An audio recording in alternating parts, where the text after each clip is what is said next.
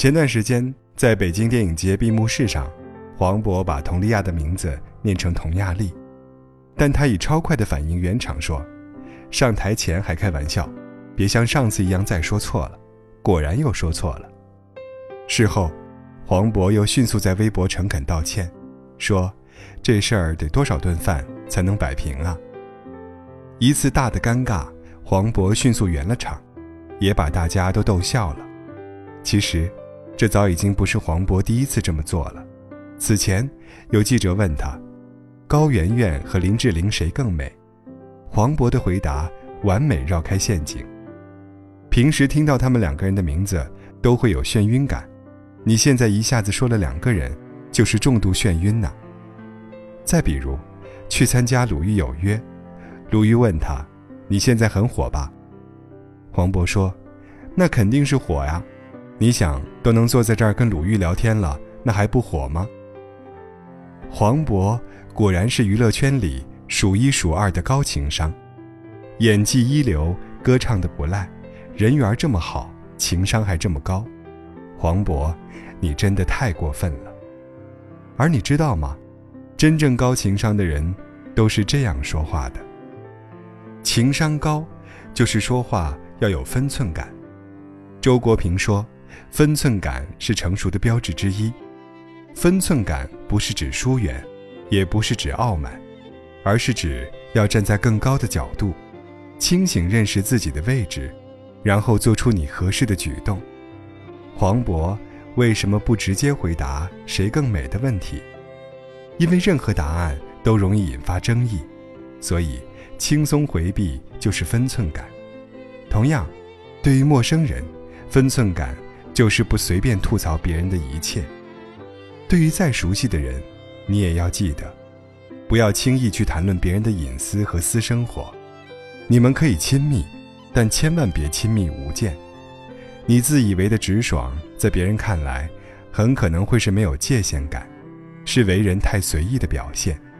所以，如果你是真正高情商的人，你不会喋喋不休，你既会耐心倾听别人的说话，也会谈吐得体有度，说话让人舒服。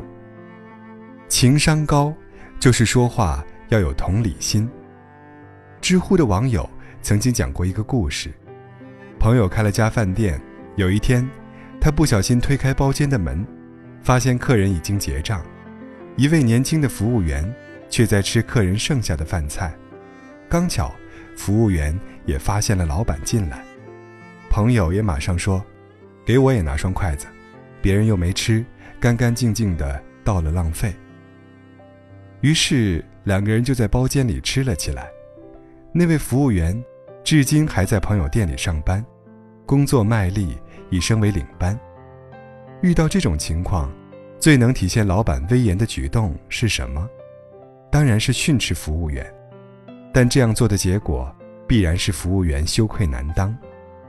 一位年轻的服务员为什么要去偷吃客人剩下的饭菜？他一定有不能说的隐情，情非得已。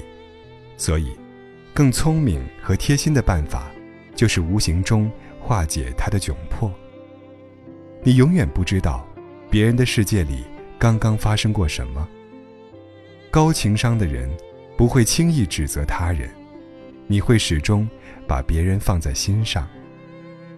情商高的人说话都很软，情商高的人都自带这个属性，柔软对话，不轻易说狠话。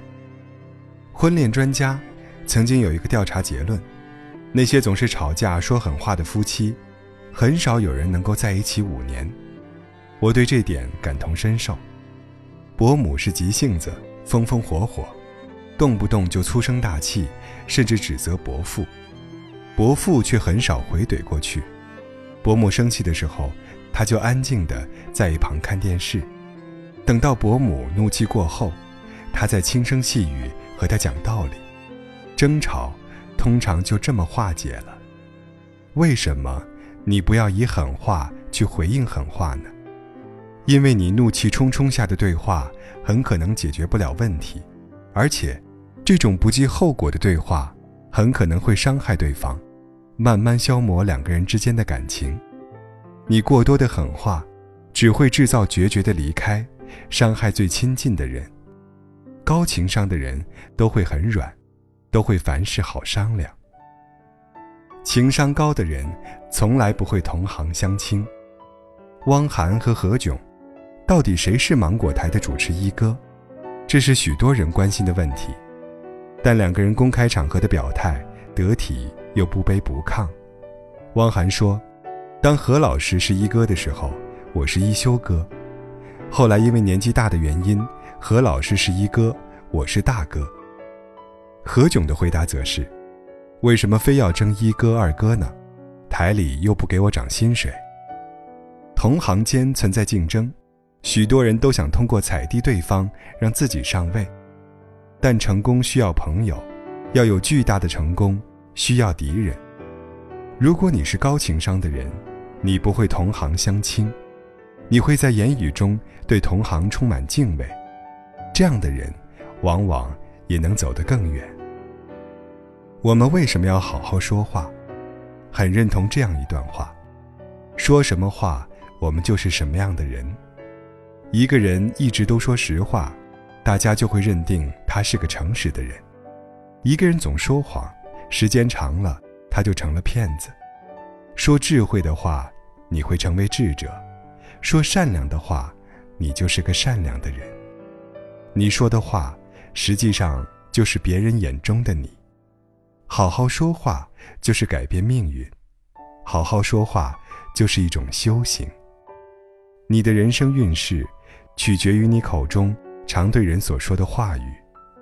你一生的运气，都藏在“好好说话”这四个字里。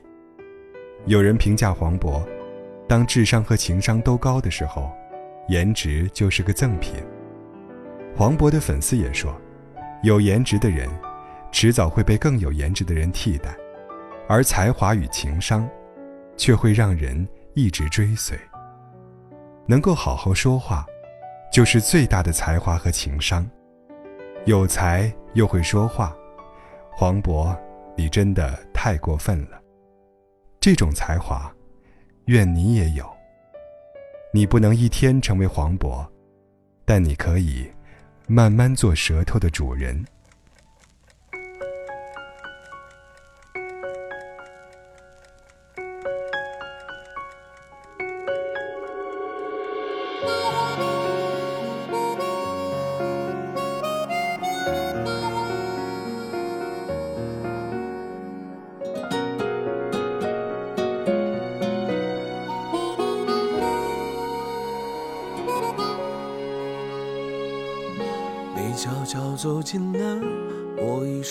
傻了，不知该往哪里闪躲。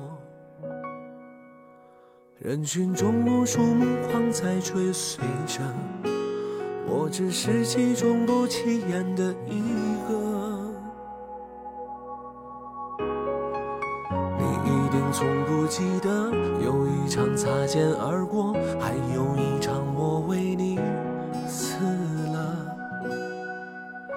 一出热播的剧情，万人传说，我只能在角落安静的听着。这种故事已经看得太多，我从未曾想象会有第二种结果。就算剧本应把主角换作是我，又能够演出怎样的幸福呢？我这样不值一提的角色，你见过的何止会有上千百万个，所以不奢求上天偶尔想起我，只让你看到眼泪流过之后，笑着的我。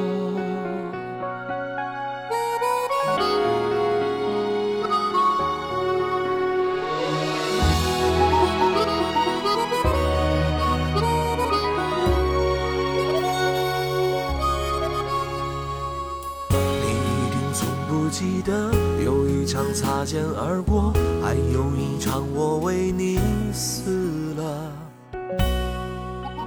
一出热播的剧情，万人传说，我只能在角落安静的听着。这种故事已经看得太多，我从未曾想象会有第二种结果。就算剧本应把主角换作是我，又能够演出怎样的幸福呢？我这样不值一提的角色，你见过的何止会有上千百万个，所以不奢求上天偶尔想起我，只让你看到眼泪流过之后，笑着的我。